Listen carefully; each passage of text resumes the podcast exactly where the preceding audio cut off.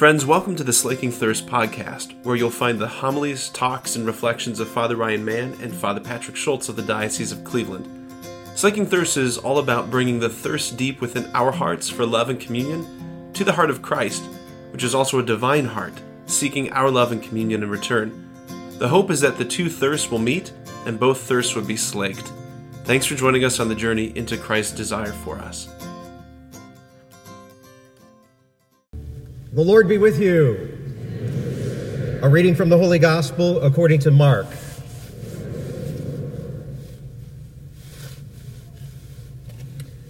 Jesus departed from there and came to his native place, accompanied by his disciples. When the Sabbath came, he began to teach in the synagogue, and many who heard him were astonished. They said, Where did this man get all this? What kind of wisdom has been given to him? What mighty deeds are wrought by his hands? Is he not the carpenter, the son of Mary, and the brother of James and Joseph and Judas and Simon? And are not his sisters here with us? And they took offense at him. Jesus said to them, A prophet is not without honor except in his native place and among his own kin and in his own house. So he was not able to perform any mighty deed there, apart from curing a few sick people by laying his hands on them. He was amazed at their lack of faith.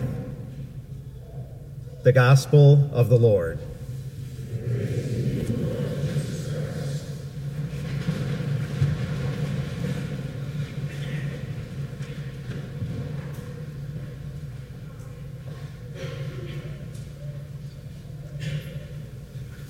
Well, good morning, everybody. And man, happy July 4th. It's so it's so great to see all the patriotic colors out there. Hello, patriots. It's just awesome. Um, the church tells us we have to wear green today. Otherwise, I would have been I would have been right there with you, right? The my American flag chasuble. No, I that would be awesome. so, all right. So, uh, July 4th, Independence Day. America, freedom, all these themes were in my head as I was praying through these scriptures, and I just kept thinking about this second reading that we heard today from Paul, his letter to the Corinthians. This powerful concept that he has, that he's unfolding for us, that Paul's notion of weakness. Um, I, I, I want to try and, and draw this connection between freedom and weakness because I think, yeah, while we live in the land of the free, the home of the brave, um, in my, I guess, five plus years of priesthood, I think what I've come to see and discover in my work with people, whether it's confession or spiritual direction or just kind of spiritual healing, um, walking with folks, is just how tremendously, um, I don't know, unfree most people are. Um, when it comes to their own hearts, when it comes to their own identity. And it surrounds usually, almost always, the area of weakness, the stuff that we find um, problematic in our hearts or lives. So, Paul has a very, let's just be honest, bizarre notion of weakness. It's not a notion of weakness that I grew up with, right?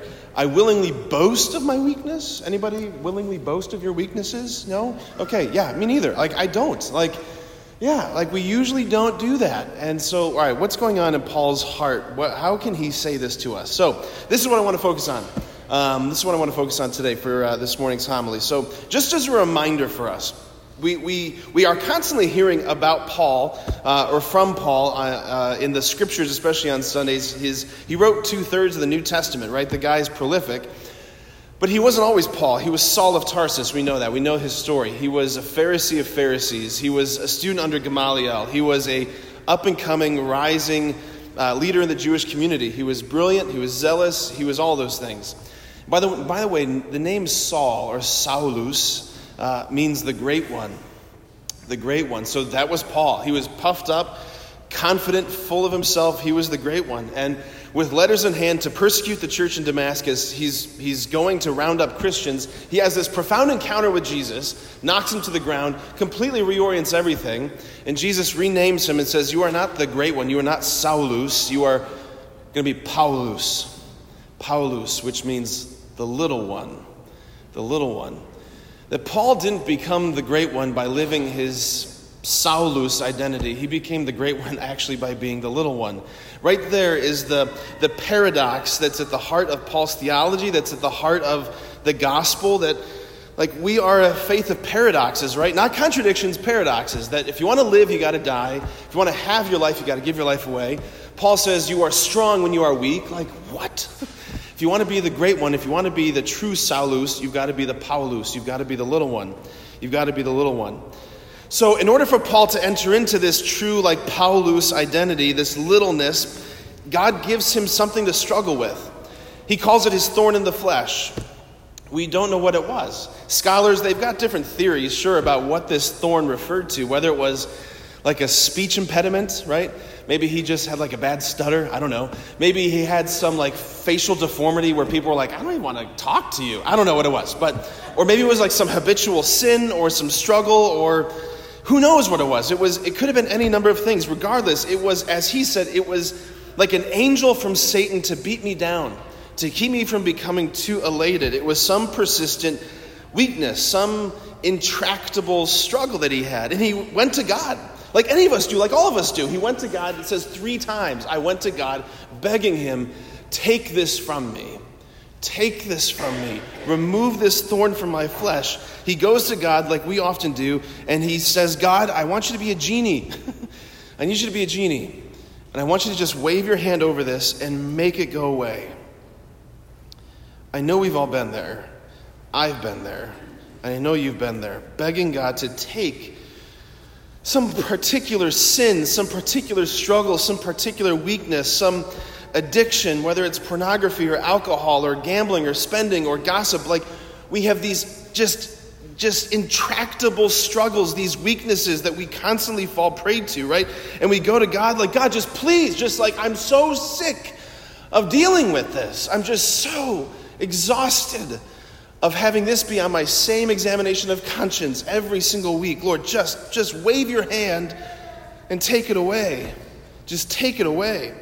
So here's Paul. He's crying out to God, like we've all cried out to God. He's crying out to God. The God that he knows is the God of miracles, the God who splits the Red Sea, the God who rains manna from heaven, the God who does the impossible, right? The God of Jesus Christ who raised him from the dead. He's coming to that God a God of immense power and tenderness and compassion, he's saying, Please take this from me. Like, I'm so sick of dealing with this. I'm so sick of struggling with this. And God says, No. No, Paul, I'm not going to do that. Because you don't understand weakness, and you don't understand my love, and you don't understand who you are, and you don't understand what it means to be saved. I'm going to let the thorn stay. Why does he let the thorn stay? Why does God permit us to sin and fall and struggle? Why does he permit us to do that? Because doesn't he love us after all? Like, doesn't, like, a good and loving God, certainly, God, you don't want me to struggle, you don't want me to sin, right? Like, then why don't you just take this from me? Do you want me to be in this place? Do you want me to struggle like this? Like, God, do you have like some sick version of like Munchausen syndrome by proxy or something? Like, like you get like sick delight by seeing me be needy and broken and weak? Like, do you just need to be needed that much that you keep me this broken? No, obviously. Obviously.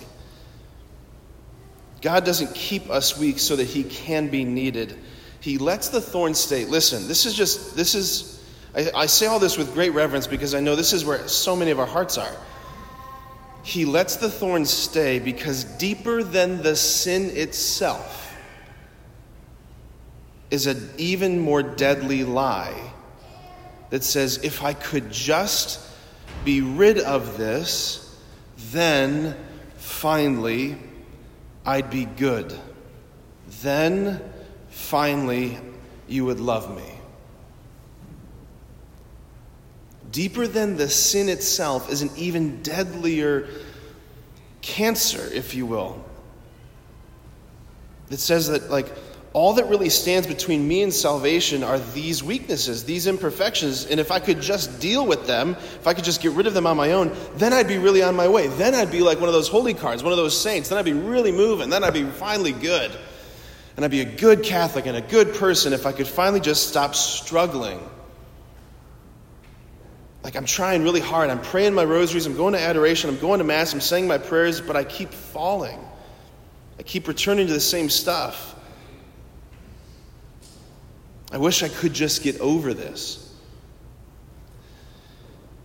This is what the church has called from the fourth century Pelagianism. Pelagianism. It was a heresy that St. Augustine combated, that the church fathers put down. It says that we save ourselves by our own efforts, that we perfect ourselves by our own kind of ascent of the mountain of virtue, that, that salvation is something that's totally within my grasp, and it's up to me to, um, to make myself holy. That's Pelagianism. I hear Pelagianism just emanating from the heart of the church so often, especially in the confessional. When I hear things like, Father, I struggle with this, and I, I went back to this again, this same thing that I've been struggling with since I was since I was a teenager, Father, I went back to this. I'm just so weak. I just I'm just asking God to give me the strength. Strength. I always think in the back of my head, like, let's fill in the blank there. I'm just asking God to give me the strength so that I wouldn't be so weak, so that I wouldn't be so broken, so that I wouldn't be so susceptible. Just give me the strength so that I don't have to keep coming here. So I don't have to need you as much as I do. Give me the strength so that I can do this on my own. When we're honest, like, and I again, with great reverence, when we're honest, there's a part of our hearts that's, that's still, because of the fall, that says, I just, I don't want to have to need you as much as I do. And if I could just have the strength to not need you, then that would be, that seems like that'd be better. We want to be strong, don't we? Like we want to carry our crosses like one handed over our heads. Like we look at Jesus in the stations of the cross. The dude fell three, I just called Jesus the dude. The dude fell three times. Three times. He, he could not carry his cross by himself. Better put, he refused to carry his cross by himself. He refused to be anything but human. And to be human is to be poor and weak, to be a bloody mess. He fell three times. The third time, he couldn't even get up. And yet, we, with our crosses, our weaknesses, we want to be like one of the guys from World's Strongest Man lifting it one hand above our head, like, I've got my cross, yeah. I don't need anybody. We hate, we sinners, we hate the stuff that makes us feel weak because we've been conditioned by a fallen world that has taught us that. Uh, you need to despise your weaknesses and hide them and work to cover them up. And, you know, you go to job interviews and they say, All right, what are some of your weaknesses? Well, I guess one of my weaknesses is I, I care too much and I work too hard. Like, like, all right. We hate our weaknesses. We hate the stuff that makes us little and poor again, hear me, lean in on this because this is, this is so important for us to grasp.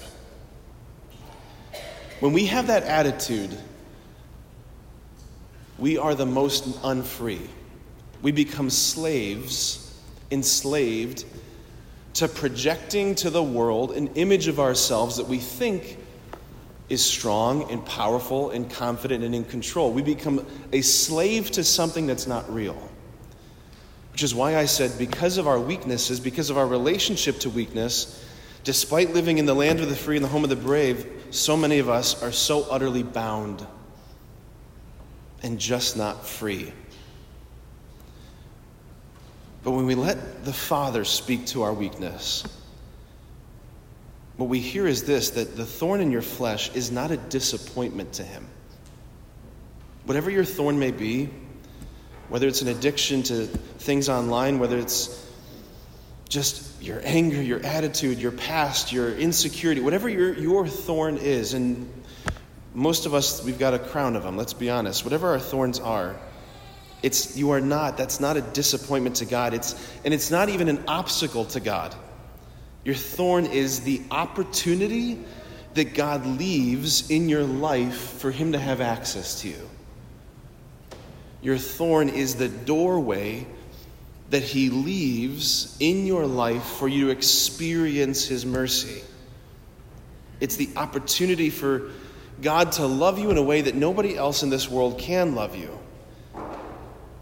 It's the Father's great mercy. Your thorn is the Father's great mercy to you. Like, what an incredible mercy to finally realize and discover how I am weak, how I am needy, how I am powerless. Because more than anything, that thorn, it tethers us to the Father's heart. Like the healing that we often want from God is like the same kind of healing we want from our doctors uh, or our dentists. Um, I never, I can't, I can never pass up the opportunity. the healing that we want from God is the same healing we want from our doctors, which says, like, we want to be healed in such a fundamental way so as to never have to come back. Right? Like, no one goes to the doctor so that you can keep going to the doctor. You go to the doctor so that ideally you never have to go to the doctor again. To be healed in such a fundamental way that I don't have to keep coming here. But God will never heal us, hear me, God will never heal us in that way, in such a fundamental way that we are liberated from needing to be in relationship with Him. We are healed in the measure that we are drawn into relationship. The more that we discover our neediness, our weakness, our brokenness, our dependency, the more we are actually being healed. The more that we get hooked up to all the IVs of God's mercy, the more we are being healed the more dependent on Him we are, the more we are becoming liberated and more fully human. It's the paradox. We are healed into relationship, we are healed by mercy. We are healed not by letting God close up and suture our wounds. We are healed by letting God expand our wounds and take ownership of our wounds and enter into those places of weakness. He doesn't suture them closed, He enters into them. That's how we are healed. And we constantly come before God with this conviction that there's broken stuff in me that just simply needs to be fixed. Like when in reality, it's not broken stuff that needs fixed, there's wounded places that need to be loved. There's weakness that needs to be loved. Because you, you are not like, you're not a broken car. You're not like a piece of IKEA furniture that God's like, okay, just the 17 steps and we'll get you out the door. Like, you are not a broken thing that needs to get fixed. You are a person with wounds that need to be loved. This is, this is why St. Paul boasts of his weakness. Not to brag about his sins, but because he has, he has discovered something that is so absolutely crucial that the thorn in our flesh, your weakness, is not a threat to Jesus. It's the meeting place where his love can touch us. We are not saved by being right we are saved by being in relationship, by letting mercy touch us and claim us. I want to end with this. I want to end with this quote from Pope Francis. Just close your eyes with me, and I just want you to hear the Holy Father's words. Only one who has been caressed by the tenderness of mercy truly knows the Lord. The privileged place of encounter is the caress of Jesus' mercy regarding my sin. This is why you may have heard me say several times that the place for this, the privileged place of the encounter with Jesus Christ, is in my sin the will to respond and to change, which can give rise to a different kind of life, comes about thanks to this merciful embrace. Christian morality is not a titanic, voluntary effort of one who decides to be coherent and who manages to do so, a sort of isolated challenge before the world. No. This is not Christian morality, it is something entirely else. Christian morality is a response. It is the heartfelt response before the surprising, unforeseeable, even unfair, according to human criteria, mercy of one who knows me, knows my betrayals, and loves me just the same, appreciates me, embraces me, calls me anew, hopes in me, has expectations of me. Christian morality is not a never falling down, but an always getting up, thanks to his hand which catches us. Amen.